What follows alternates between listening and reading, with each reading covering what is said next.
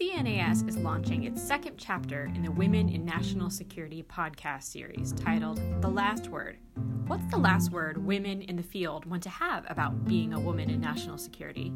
Subscribe to CNAS Podcast for a new story every week. I'm Lauren DeYoung-Shulman. I'm here with our second episode of the second chapter of the Women in National Security podcast, and I am so excited to have Samantha Vinograd and Morgan Ortagus here this morning. Good morning, ladies. Good morning. Good morning. So in this second series, we are interviewing women from a lot of different backgrounds in national security, but I wanted to start primarily with how you guys met, which I know is a sort of fascinating story. About 10 years ago. 11. We didn't have to go there, but yes, 11.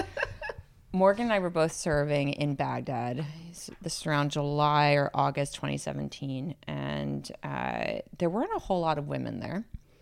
And I was pretty lonely, to be totally honest. This was right after we had surged, lots of troops running around Iraq, lots of rockets coming in. And really, honestly, when work ended, didn't have anyone to really talk to other than Skyping my mom. And there was, within the Republican Palace where the embassy was, there was a coffee shop called the Green Bean.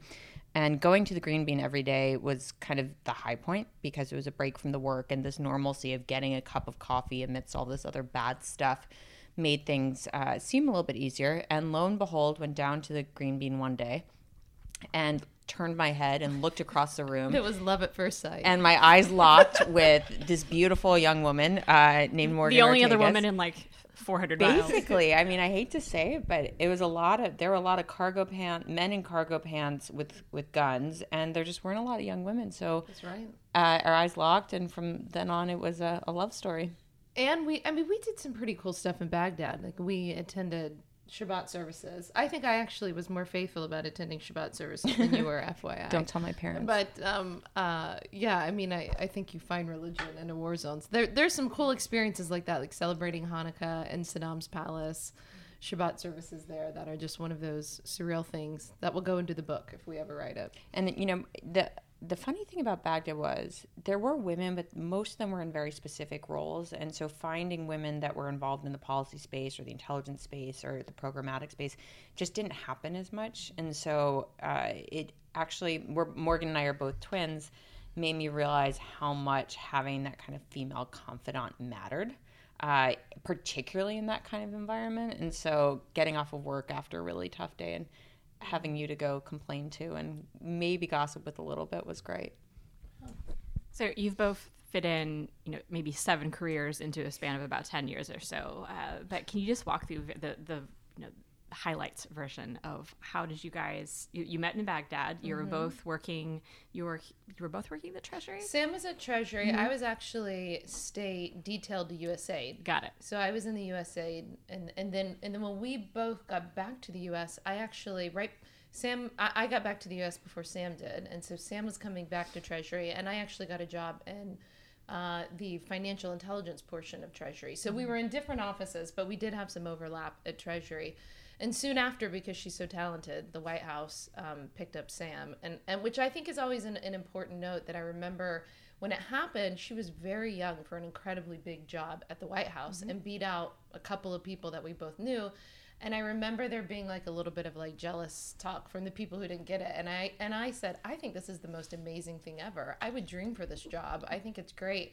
And I really feel like one of the ways that we've always forged a friendship, and maybe it has something to do with being twins, is there's never been any jealousy or competition. Mm-hmm. And when she does something amazing or I do, like my biggest fan, other than, you know, my husband and my mom, is Sam. And I think vice versa. And I think that's really, really important as women that we should be proud and happy and promote each other. So, Sam, you were at an NSC as a director and then moved on to be a senior advisor to Tom Donilon. Give me a 30-second version of what was that like?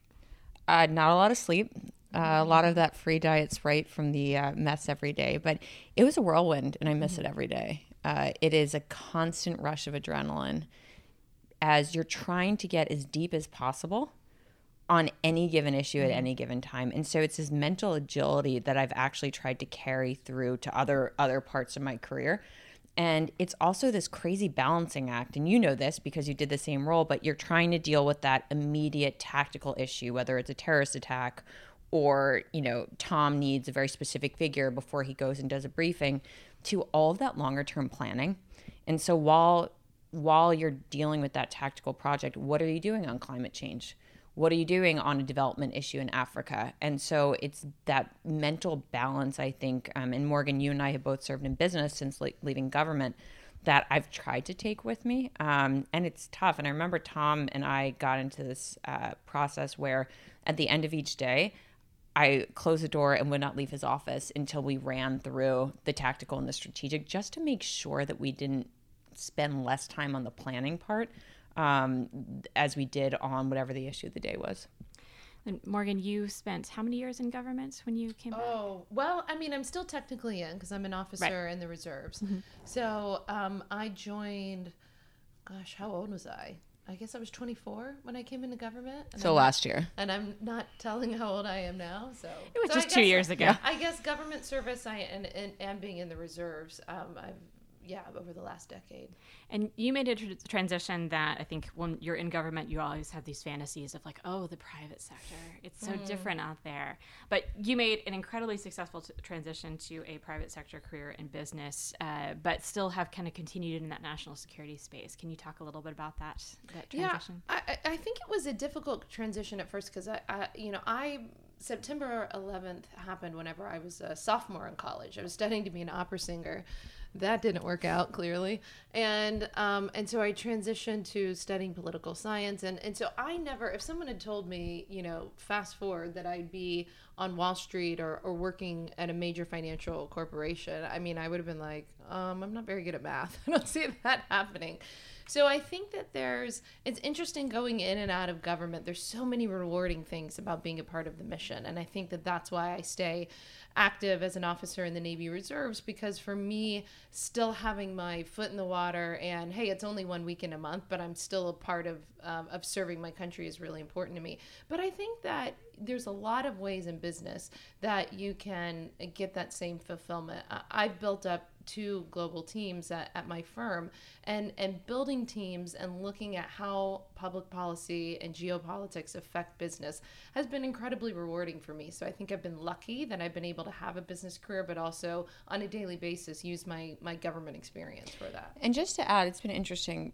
You know, I just got out of the tech space, and Morgan, you and I have talked about this, but you know, policy in a business sense isn't the kind of policy that we did in government. It's to drive revenue at the end of the day. You know, if you leave aside the corporate philanthropy stuff, it's to make your business function better. And I think before, maybe 5-10 years ago, when communication was a little bit slower, companies, particularly in California, and Lauren, I know you've spent time out there could be more of a disconnect with the policy world and the national security world. And I think that in an era of instantaneous communication, businesses have to interact with policymakers, and not just on the kind of financial regulatory side. And we're seeing this a lot now on, for example, Russian information warfare and what's happening with the tech companies and Facebook, Twitter, Google, what have you, and this need to have a more constructive and not just reactive conversation with policymakers. It's an opportunity, but I think it's going to take a whole transition how businesses think about what policymakers do. There's still antipathy on both sides. Everyone thinks they know better, as you remember, and as you know. Yeah. And so it's like finding that sweet spot in the Venn diagram. So you've both transitioned through a series of roles where you were a woman in a space that was, being a woman in that space was sometimes isolating and somewhat isolated, in the sense that you were sometimes the only woman in the room, or that maybe there were other women in the room, but they were seen as the more junior or outsider staff. And yet you've both been very successful in all of these roles. When people ask you, what is it like to be a woman in national security, whether it's in as a Naval Reserve officer or in business or in government or overseas, what do you tell them? And is your answer different depending on the kind of audience that you have? My answer is not different, and my answer is always the same, which is just to be authentically you. Mm-hmm. I think that there is, and I was guilty of this at the beginning of my career, it's like you try to conform to or I did at least. I tried to conform to what I thought people thought I should be. So you're, you know, as a woman in a war zone, I wanted to be really spirited and not show any sign that, yes, of course it's frightening when a mortar hits the embassy and you're in it, but to almost be overly brave or overly stoic. And I think at the White House, I felt like I had something to prove. I could not sleep at all, exist on caffeine and candy, and again, prove that I was as tough as all of the guys. And more recently, being in my mid-30s and not having a family and just being on my own, I found myself apologizing a lot for really just, I love to work. It's just who I am. And turned 35 and thought, you want to know what? This is just me. And so if being authentically female to me means working a lot, enjoying it, and waking up every day excited about what that day would bring professionally, then that's okay. And I think that's been a maturation thing for me, and not trying to be whatever an audience thought I should be in a particular setting. I don't know about you, Morgan. No, I think that's great. I totally agree with that. And I think in terms of being authentically you, it's also, I've learned, I would say in my 20s in government, I tried to hide the feminine side, right? Like, I'm super feminine, you know, like I did beauty pageants when I was in college, and I used to like want to hide that. I didn't want anyone to know. And then I think maybe this happens as you get older, but then I started to realize, you know what, like I'm qualified on an M4 at a 6-hour, and I have like an amazing shoe collection, and I would love to wear makeup, and I'm not going to hide all, like I'm not going to suppress one side of me because I don't fit in your little box, whatever box you want to put me in. And as I've embraced my feminine side and by the way, I don't think every woman needs to be super femme. I just happen to be.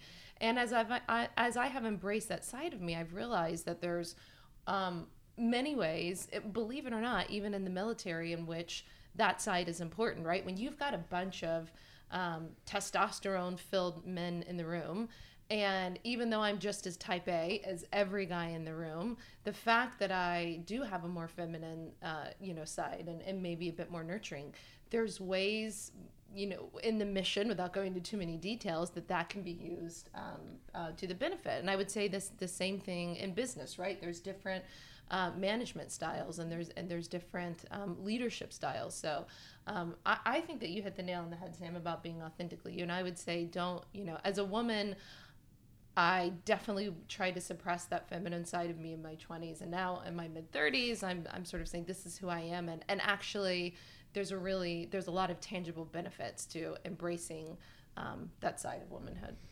And it's interesting how other women react as well, and this is something Lauren, you and I work together, but to see how other women support each other, react to each other when we all do fulfill different roles. And I've had mixed experience, to be totally honest, and I think that just proves a point that a female boss is just like any boss. But you know, I had a boss at the White House who was, I felt, purposely harder on me because I was female, and then had another boss at the White House who went out of her way to be a female mentor. And so it's interesting to see these different ways that women relate to each other, and for me at least now, as there are younger women and they ask what it's like to be a woman in national security, I just tell them, be you and do what makes you happy, and everyone will support you regardless of whether they're male or female. But I think that, you know, the whole Me Too movement has made a lot of us more honest about the experiences that we've had. That's true.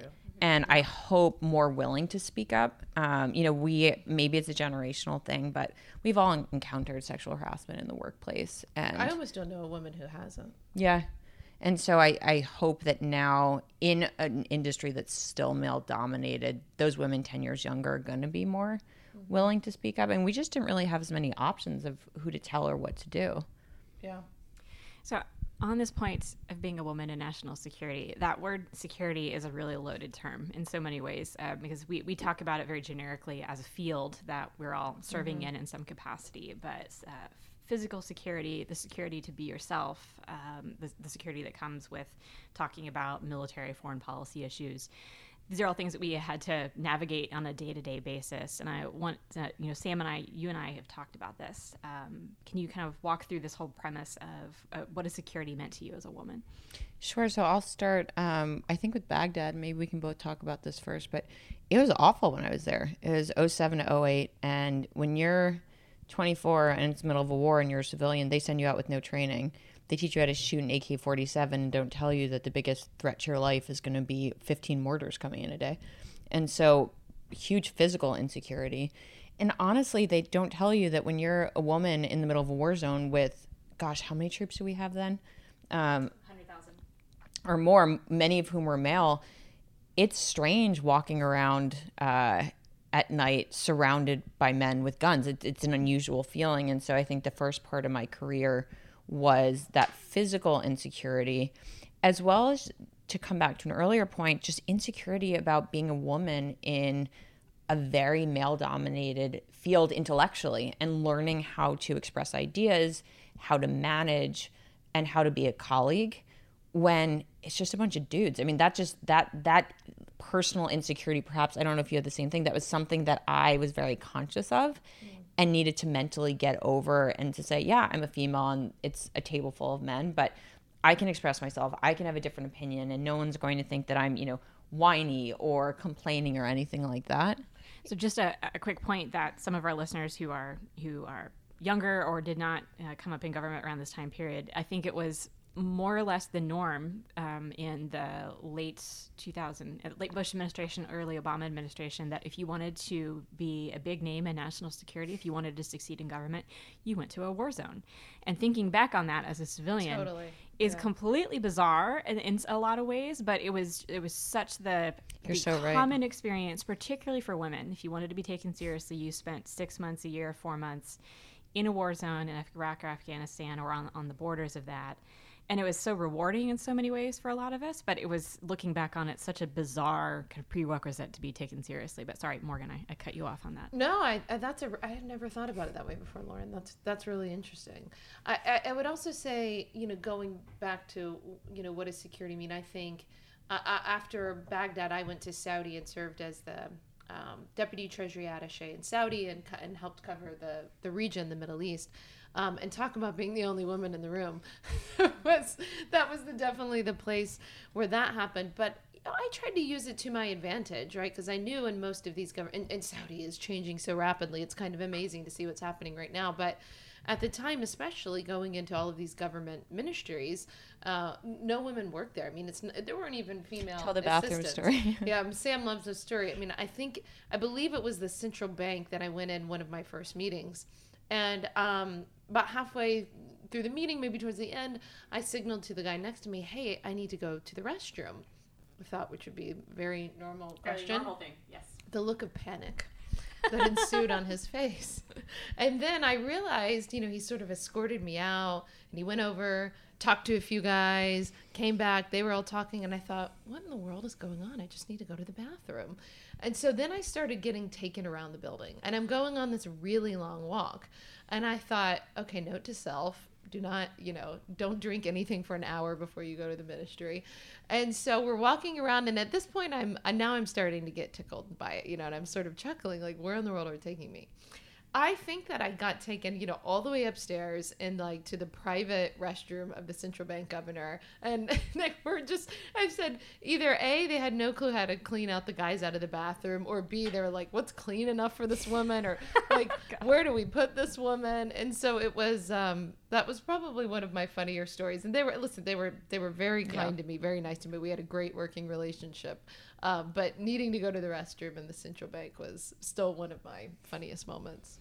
But then transitioning back to Washington, where it's a very different environment, but has its own kind of barriers and hurdles to being a woman in this field, particularly in thinking about you made the point about preconceived notions about what being a woman means, but then also preconceived notion about what women advocate for in certain policy positions. What was that transition like in thinking about being a woman in security?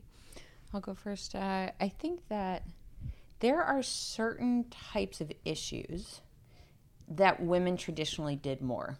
And so, I got into government. I wanted to be a spy. I was a freshman in college when 9/11 happened. Watched a whole lot of that Jennifer Garner show, Alias. Maybe I still am. Watched a whole lot of that show, Alias. I mean, that's why I got into government.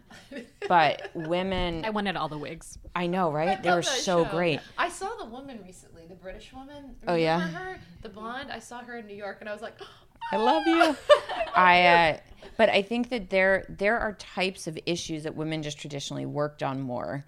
And for me, look, I mean, I love the intense stuff. Like, give me some North Korea, give me some, like, some sanctions, and that's what makes me jump out of bed every day. And so figuring out how to feel comfortable coming in and saying, this is what I like to do. And there are other women that love doing all this other stuff. And together we make a great ecosystem. That took time. And it took feeling, and coming back to the security point, feeling secure enough as a woman and as just as a person to express what I like to do.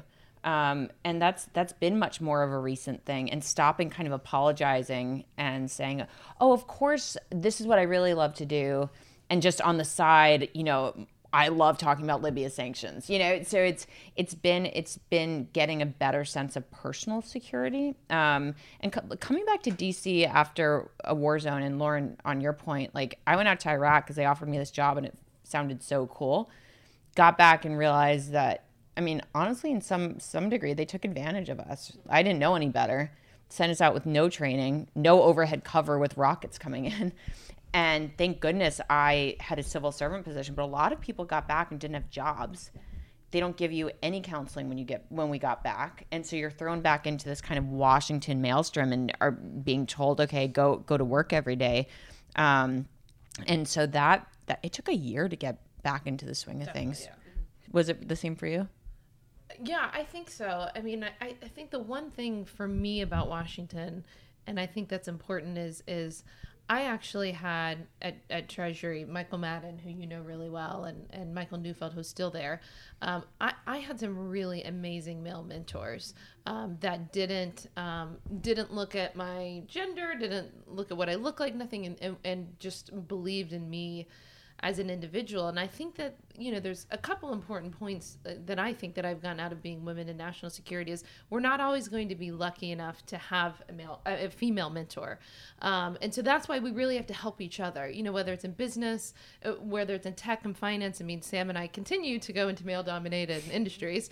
I see the way the guys interact with each other, and they help each other. They have each other's back, you know, and I often think, like, we have to do that as women in these male dominated industries because there's so few of us. So while I didn't have a female mentor in government, I had amazing male mentors. And I think that for the men, you know, that care about women's issues and promoting women, like, don't shy away from mentoring women and bring them up. I never would have gotten the job as Treasury attaché to Saudi if it wasn't for Mike Madden pushing me. I remember I had a terrible interview. I was like off, right? When you just have an off interview. And he really pushed me through and made my career. And I think another thing that's really important, that especially here in DC, that Sam is so good about, and I'm so grateful to this. And, you know, it's funny, for the past decade, Sam and I have never focused on the fact that she's a registered Democrat and I'm a registered Republican. It was not something really that I ever thought about, you know, it was just that's what she happened to be. And these past few years have been so hyper-partisan that Sam and I really have started to go out to college universities and various events and forums speaking about being bipartisan, because it is so not in vogue at the moment. And I think that there's a lot of women on the Republican side that do feel a little left behind in the women's movement, that they maybe that person is pro-life, so they feel like they don't fit in, or maybe they're a Trump supporter and so they feel like they don't fit in. Not that all Republican women are. And so that's the one thing that I think is really important, is Sam and I have a number of policy agreements, places where we're totally aligned. We have a number of disagreements, but it's important that we all respectfully have the conversation. And I know from being a Republican woman is like a double minority. And so at this moment in time, but I know that there's a lot of women on the Republican side that probably feel a little left out of the movement. So I've been having some dinners and bringing bipartisan women together, just because I feel like we can disagree on major issues. Sam and I have, you know, peace talks. We won't talk about the Iran deal anymore because we're never going to agree on it, so we don't talk about it, but at least we have conversations, and we're not, I just, that's the part where I feel like where I feel like women are especially divided at this moment in time is along the partisan lines. And I hate that. It doesn't have to be that way. So last question, something we're asking all the women who participate in this series is if you had a last thing that you ever had to say about being a woman in national security, or maybe the last question you ever wanted to be asked about being a woman in national security, what would it be? What is your last word on the topic? I think what I would say, and this is just how I start every day. So this is what else did I have left to do? Because I wake up every day and I think about when I go to bed that night, what's going to make me think I had a successful day? And so if it was the last question I ever got, it's like, what's left on that list? Mm-hmm. And it's not just projects, it's personal as well. And most of it, honestly, is did I do something that made the people that I love happy? And did I accomplish something? Did I add something of value? So that would probably be the last question. I think the last thing that I would say, especially to the younger women listening, but to all of the women listening, and I said this earlier, is to help each other. Because at the end of the day, I may never be Secretary of State, and Sam may be, and that doesn't diminish my career objectives or my career success. And when we help each other, it only brings all of us up together. So, whether it's searching, I have a couple of young women in national security that I mentor. I spend a lot of time trying to help women get into the Navy Reserve, and I will help them. I just swore in a friend last year, which is a really cool experience. So you can still be majorly successful while still helping and promoting other women. And guess what? Maybe someone gets past you. Maybe they get the big job ahead of you. That's okay. You can still have a fulfilling life, but we will all be better off the more we promote each other, advance each other, and help each other. And it doesn't belittle any of our careers the more that we push our sisters forward. Ladies, this has been incredible. Thank you so much for having us. For joining me this morning.